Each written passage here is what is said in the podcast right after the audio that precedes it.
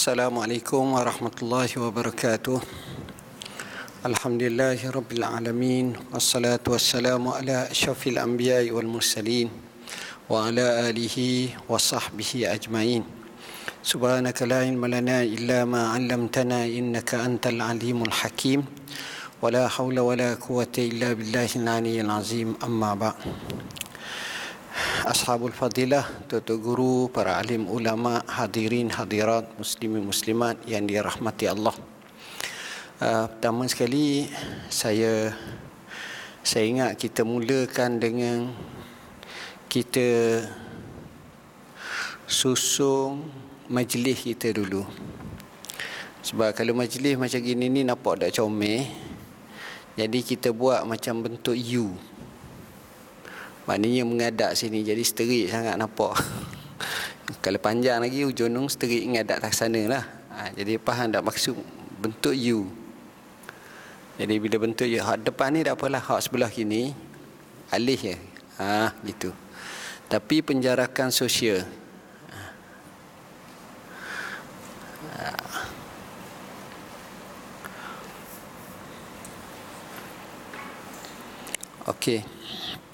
Kita mulakan dengan Al-Fatihah. A'udzubillahi minasyaitonirrajim. Bismillahirrahmanirrahim.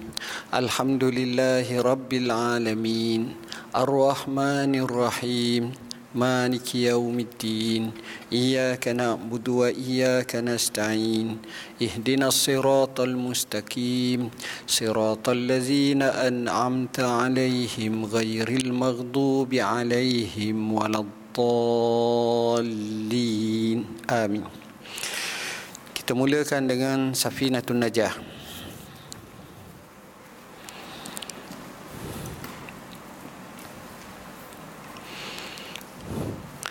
surah apa? 156 Bismillahirrahmanirrahim Muka surat 156 pasal men- pada menjelaskan syarat-syarat kuduah menjadi makmum. Faslun fi syurutil kuduah. Syurutul kuduwati ahada asyar. Alla ya'lama butlana salati imamihi bihadasin aw ghairi. Wa alla ya'takida wujub qada'iha alaih. wa alla yakuna ma'muman wala ummiyan.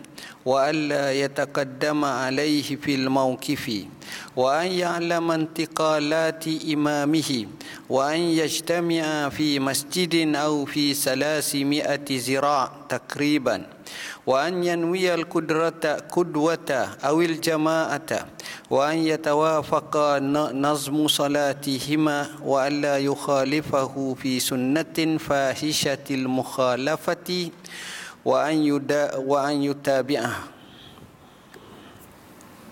Syarat-syarat kedua itu ada sebelas. Hendaklah seseorang makmum itu tidak mengetahui batalnya salat imamnya disebabkan hadas atau selainnya.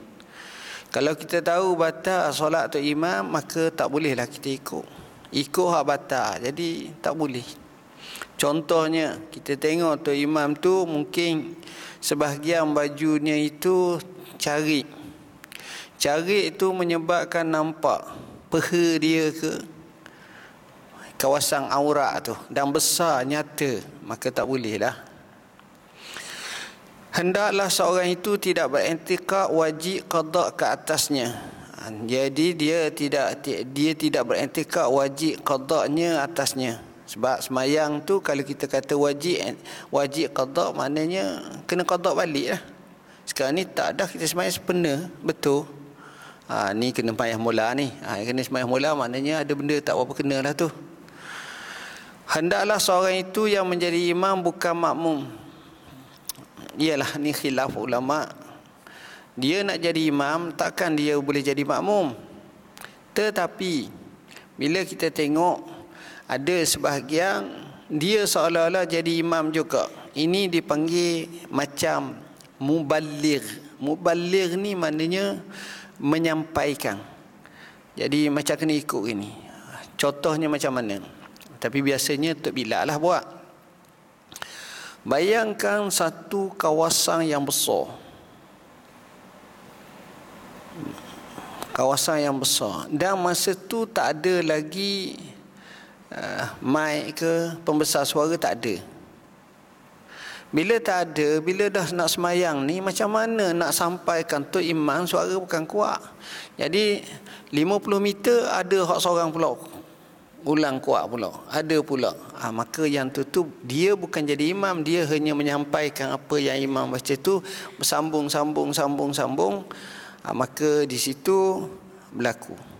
Cuma hadis Rasulullah SAW hadis Abu Bakar bila Nabi jadi semayam tu imam ha, ini khilaf fuqaha apakah sahabat ikut Abu Bakar atau ikut Rasulullah Ha, ini perbahasan yang menarik yang panjang. Ceritanya Nabi SAW sakit uzur nak mati, nak wafat. Dalam keadaan macam tu, Nabi wakilkan Abu Bakar jadi imam.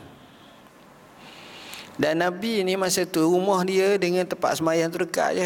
Nabi tengok daripada orang panggil pelepoh kema tu, daun-daun tu Nabi buka, Nabi tengok. Bila Nabi tengok saja sahabat tengah semayang ni paling paling teleng muka lah.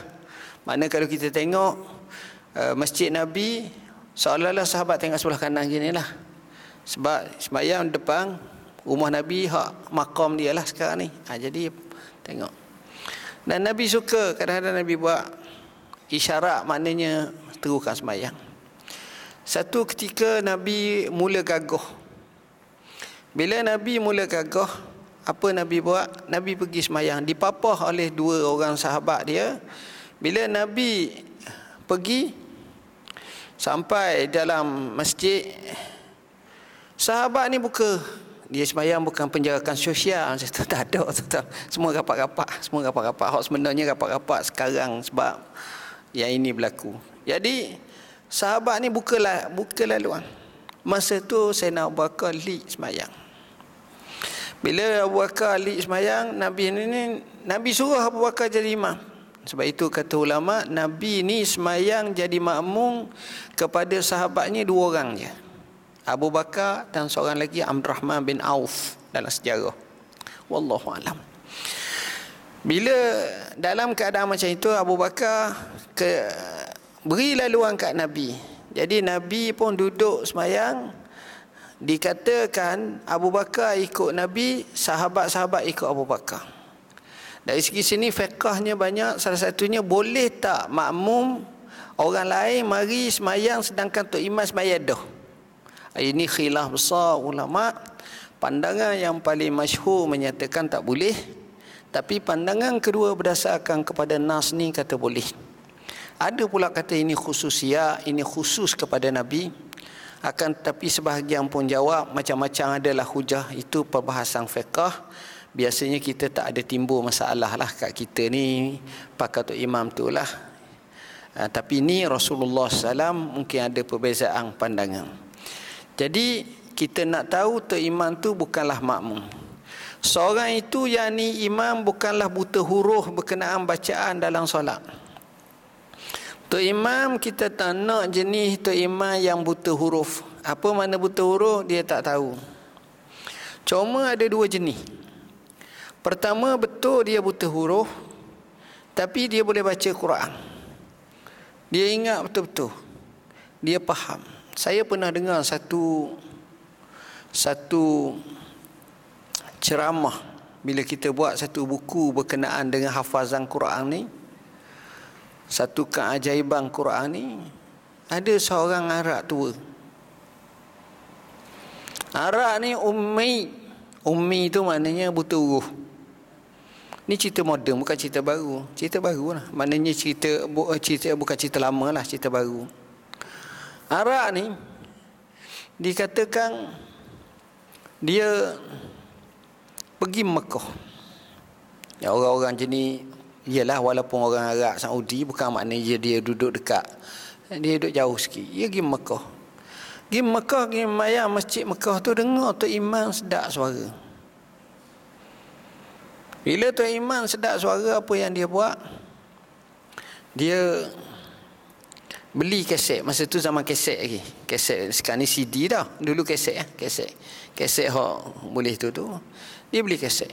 Dia beli suti sebuah Quran lah. Dia beli kaset kaset kaset. Lepas dia beli tu balik rumah tu dia pun duk ulang ulang ulang. Dia ngaji pun cara macam Tok Imam hok yang dia minat. Mungkin syurim ke mungkin sudais ke mungkin apa ke. Daripada situ kita faham Walaupun dia ummi dan dikatakan akhirnya dia boleh hafal Quran. Hafazan Quran ni tak semestinya dia unik sebab Quran ni walaqad yassarnal Quran lizikri fahal min mudakkir. Dan kami mudahkan Quran ni untuk ingat dan patut kena ambil ingatan daripada Al-Quran ni.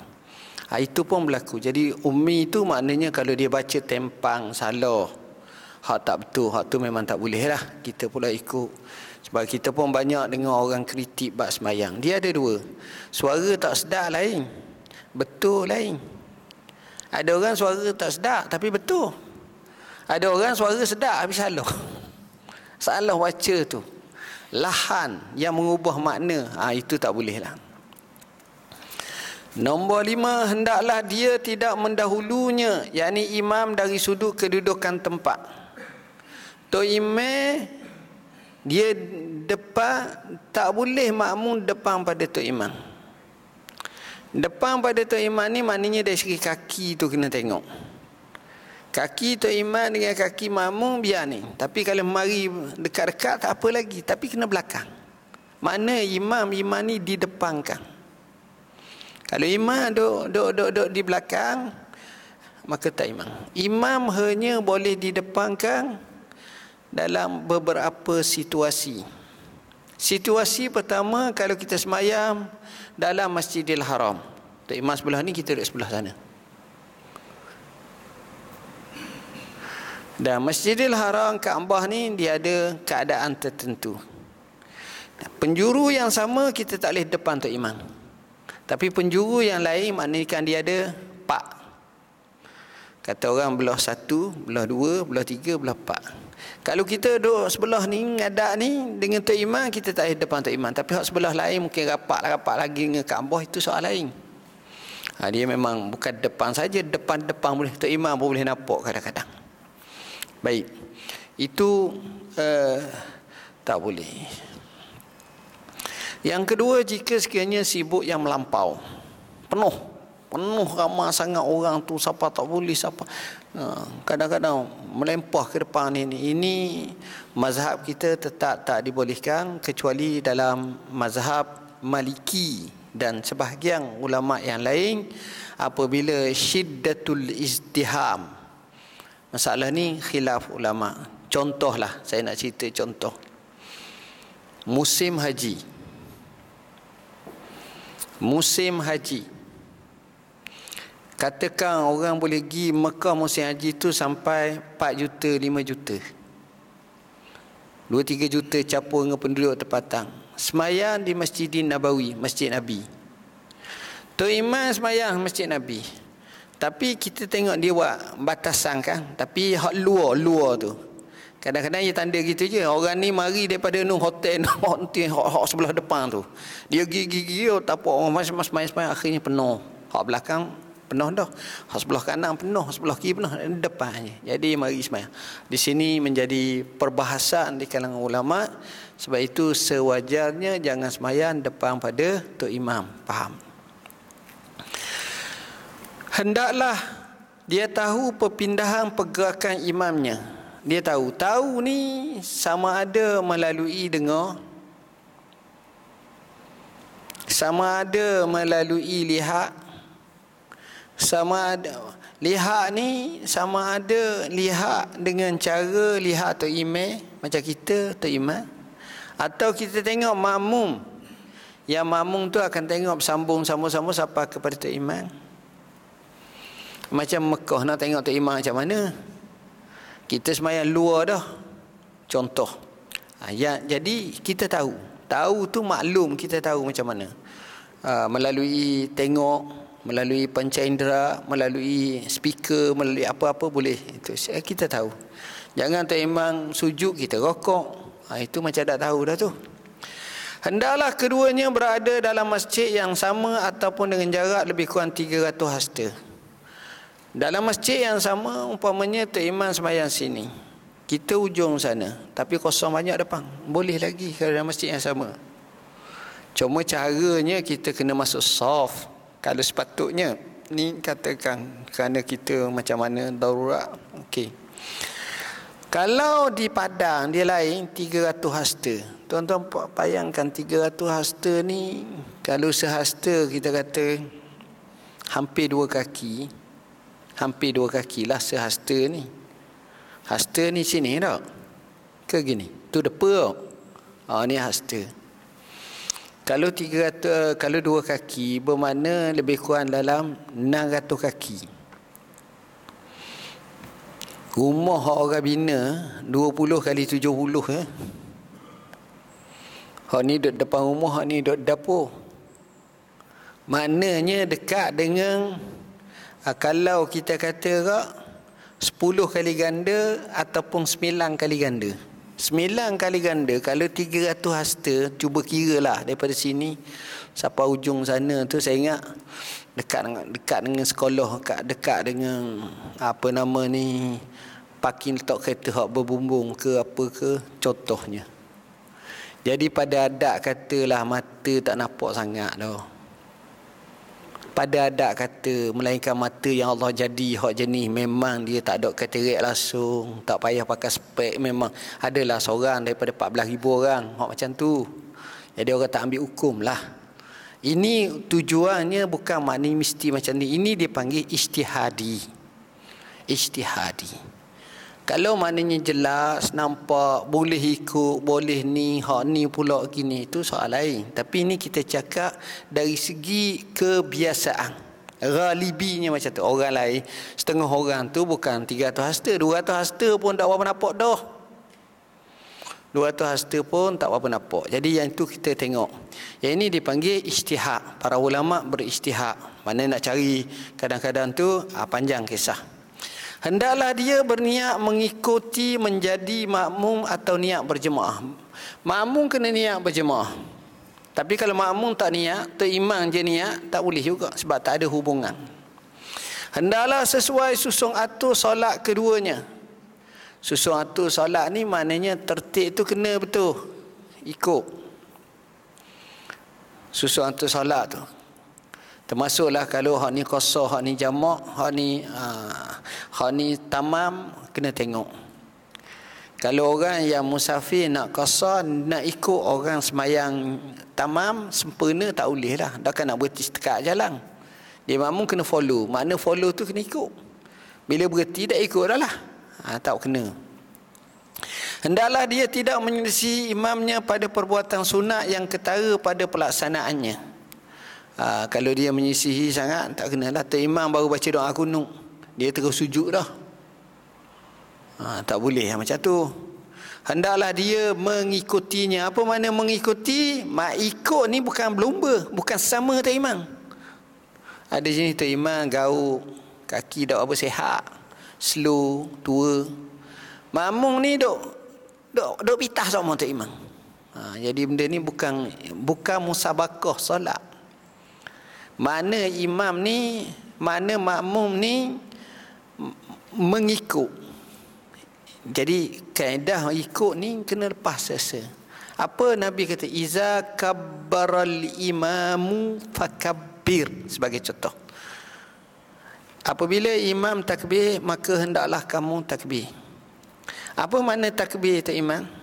Mana takbir tu imam? Allahu Akbar apa mana selesai? Maknanya tu imam tu masa takbir Allahu Akbar habis dah ra tu baru kita takbir.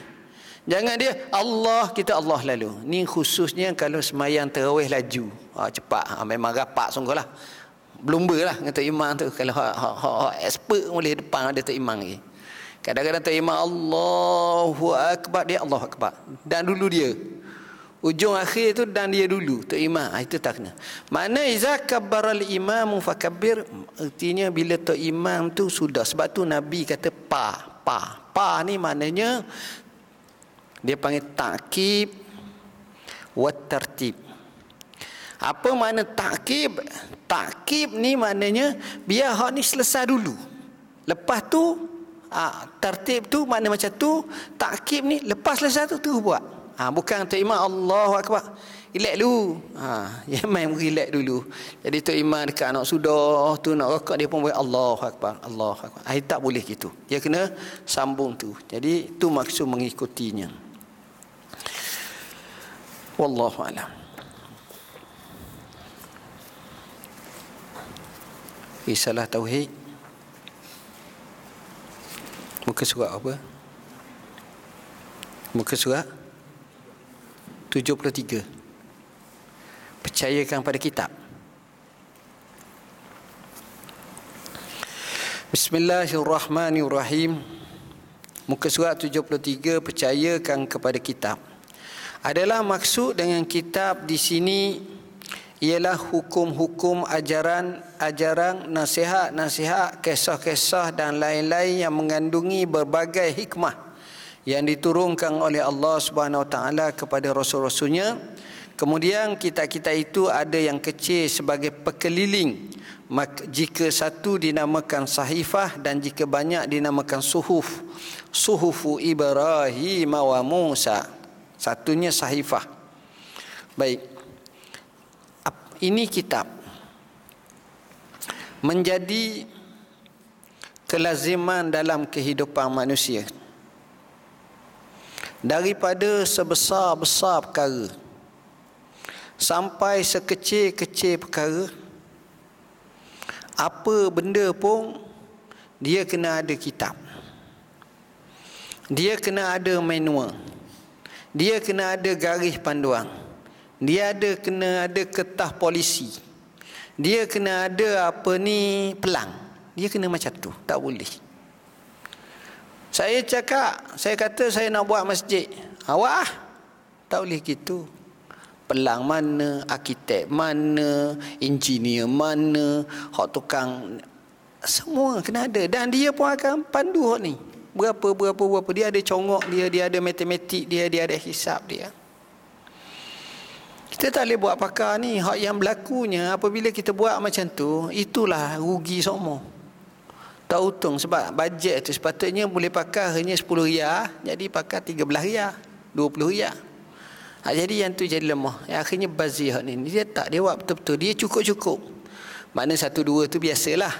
Tapi siapa lebih pula banyak, ha, itu cara penyusunan kurang tepat. Tak berapa kena. Semua ada macam tu. Negara dia ada perlembagaan. Kita tengok cerita ni bukan cerita dua hari ni. Cerita lama dah dulu. Kalau Nabi pergi ke Madinah dia ada misak piagam Madinah. Ada. Sehingga di Terengganu ada batu bersurat. Semalam saya dapat satu batu bersurat. Orang ketua hakim syar'i bagi batu bersurat. Dia ada. Maknanya dia kena ada benda yang kita nak ikut. Orang menikah, dia ada khusus nikah kahwin. Ha, panduan, manual dia. Tok Imam, jawatan kuasa masjid, ada. Ketua kapung, dia ada semua. Kita dapat satu kerja, dia akan beri syarat terma kerja. Hak mana je langgar jawatan kuasa tata tertib ke, hak mana tak betul ke, ada semua. Bila dah ada semua, takkanlah dalam kehidupan manusia ni tak ada yang diberi bebas macam tu.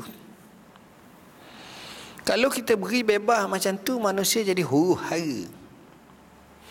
Banyak manusia kita tengok dari segi pembangunan material dan fizikal cukup hebat. Dan dilabelkan oleh pihak yang berautoriti dunia PBB sebagai negara maju. Tapi tuan-tuan tahu tak Negara maju inilah Apabila tidak berkiblatkan kepada pedoman ilahi Sebahagian daripada mereka kita tengok Kadar bunuh diri paling tinggi Kalau kita maju bunuh diri apa Kenapa? Saya pernah tengok satu rencana dalam TV lah cerita orang tua keseorangan. Mati pun kering gitu. 4, 4 hari, 10 hari baru orang tahu dia mati. Bau busuk. Banyak berlaku. Terpaksa tubuh satu jawatan kuasa lain. Cek balik. Sebab dibina individualistik. Eh tak ada. Patutnya tak. Sebab mereka maju dari segi fizikal. Mereka maju dari segi ni. Sebuah rumah. Rumah comel sebuah rumah, rumah sederhana. Dalam rumah comel yang orang luar tengok comel hebat tapi keluarga tu berantakan. Tapi dalam rumah sederhana ni kita nampak keluarga tu aman damai. Ada beza tak? Ada beza. Kenapa yang ni terjadi begini, yang ni terjadi begini? Kenapa? Inilah. Sebab di sana ada bukan unsur fizikal sahaja, bukan unsur kita kata masalah zahir semata-mata tapi ada benda lain. Jadi manusia ni kena pandu kot tu. Kita dok fikir macam mana nak selesai orang dalam penjara, kerah gini gini gini. Susah.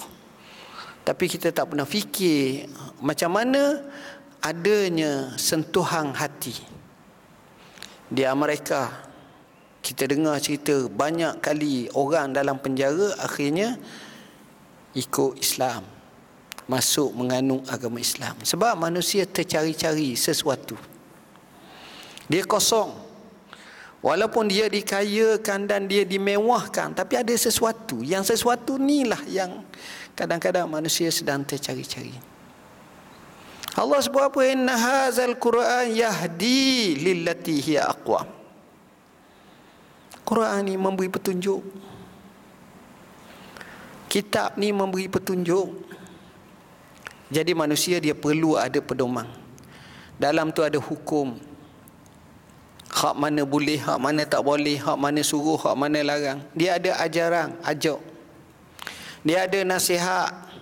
Dia ada kisah-kisah. Kisah ni inilah sebaik-baik pengajaran dan sebaik-baik bukti. Kita kalau kita tengok sesuatu, kita baca sesuatu, orang Arab kata al-musyahadah laisat kasima. Tengok saksi tidak macam kita dengar. Eh tadi hamba tengok dengar kat jalan orang mati putus kepala, pak pak kepala putus. Kita tengok oh gitu. Sambil-sambil makan biasa ya, minum air. Tapi hak tengok sendiri tu, pak hari tak boleh makan. Nengung Allah teruk sungguh. Pali jatuh atas kaki yang ber. Oh, tak boleh. Dia sendiri pun pitang darah. Nampak? Tengok. Jadi, bila kisah-kisah ni disampaikan dalam Quran, kita tengok bila Allah sampaikan dalam Quran, pertama sekali Allah tak sebut hari bulan. Allah tak sebut tahun bila. Allah tak sebut kadang-kadang tu exactly tempatnya. Tapi cara umum. Semua. Sebab bukan Quran ni kitab sejarah. Tapi kita iktibar. Siru fil ardi fanzuru kaifa kana akibatul mukazzibin. Akibah, akibah. Akibah ni hipotesis natijah daripada kisah tu. Bukan mana kita nak tengok gitu. Sebab orang silap. Dia pergi ke Mesir tengok piramid perahu dia nampak besarnya, bijaknya arkitek zaman dulu buat gitu-gitu. Dia tak sedar yang Firaun sendiri kata amantu bi rabbil alamin. Bila dah dalam keadaan nak lemah dok mengaku kepada beriman dengan Tuhan Firaun dan Tuhan Harun. Tapi wah tu dia dah ambil. Jadi perkara-perkara macam inilah kisah-kisah dan lain-lain yang mengandungi berbagai hikmah yang diturunkan oleh Allah ni kita tengok. Jadi tu makna kitab. Diturun kepada Rasul. Pegang kitab Allah. Kitab Allah ni tuan-tuan, makin kita kaji, makin kita kaji kita akan temu, temu. Mula-mula mungkin kita kata tak logik ah. Mana boleh logik? Kadang-kadang kita ni terlalu saintifik. Hoi, mana boleh? Saya contoh paling mudah sekali lah. Kisah Nabi Allah Yunus alaihi salam. Nabi Yunus dia kerana kaumnya tak ikut jenis tak berapa baik. Kemudian akhirnya beriman. Dia naik kapal. Kisahnya akhirnya dia kena buang di laut. Kemudian telah ditelang oleh seekor ikan. Fabtala'ahu. Dia dah tepat akalahu. Fabtala'ahu. Ditelang.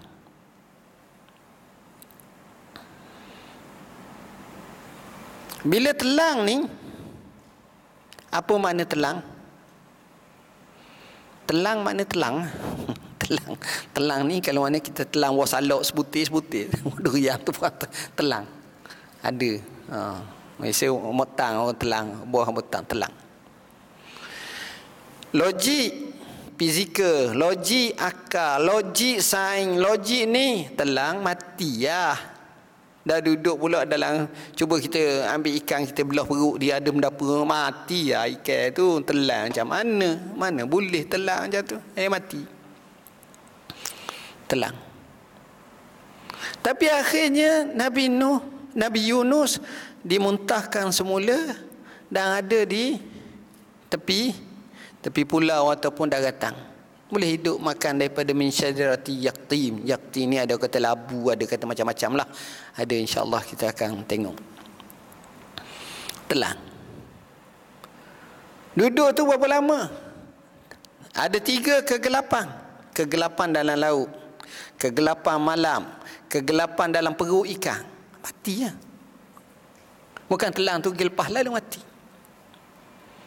Tapi Allah tuan-tuan bila mana dia nak buktikan dan ada pala-pala ikut sains yang tak boleh nak terima ni Allah buktikan. Hamba tengok dalam satu National Geographic cerita benar lah.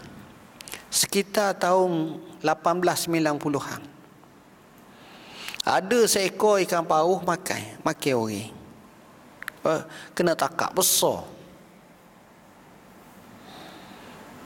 Lepas tu orang belah perut ikan paus tu dah nak, nak makan ni. Belah perut tu tengok ada orang. Dan orang tu hidup.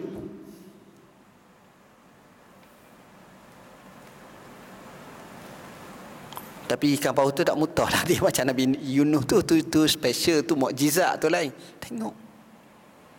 Berlaku. Tadi pula belum mari sini. Amba tengok. Yang ini berlaku tahun 1950-an, 60-an ataupun 70-an atau tak ingat dah. Tapi awal lagi, eh, baru lagi. Seorang naik kapal. Dia ramah-ramah duduk dalam kapal. Kapal dia karang. Bila kapal karang, mari kapal bantuan. Kapal bantuan mari ni bantu. Dengan satu niat, batu kerana nak ambil mayat lah. Jadi penyelam-penyelam ni turun kapal. Turun. Pergi batu. Batu ni tengok akak mayat. Empat orang mayat. Dia kata silap lapan orang. Akak pak. Kemudian akak lagi, akak lagi. Tiba-tiba tengok ada seorang duduk tangan gini. Ha? Hidup. Oh, naik. Selepas 60 jam tenggelam. Ada manusia duduk dalam air dia tak boleh lama. Melainkan ada satu bangsa daripada Australia eh, daripada Indonesia yang boleh jalan dalam air. Itu pun 45 minit je. Itu pun dia punya tahan nafas betul-betul boleh pergi 45 minit, 40 minit. Boleh jalan dalam laut. Itu adalah tak ramah lah. Kita jangan cubalah letih. Mati gitu ya. Dan kita punya tekanan selepas 30 meter daripada laut makin teruk. Mereka buat kajian. Macam mana dia boleh selamat? Ha, di situlah datanya sains kata kapal ni bila jatuh gini-gini tekanan ada ada lagi ruang udara. Tapi habis duduk dalam tu dah kalau kiranya. Ha, sikit. Ha, walaupun gitu dia pun dalam keadaan macam itu. Itu kata apa? Kadang-kadang Tuhan nak tunjuk.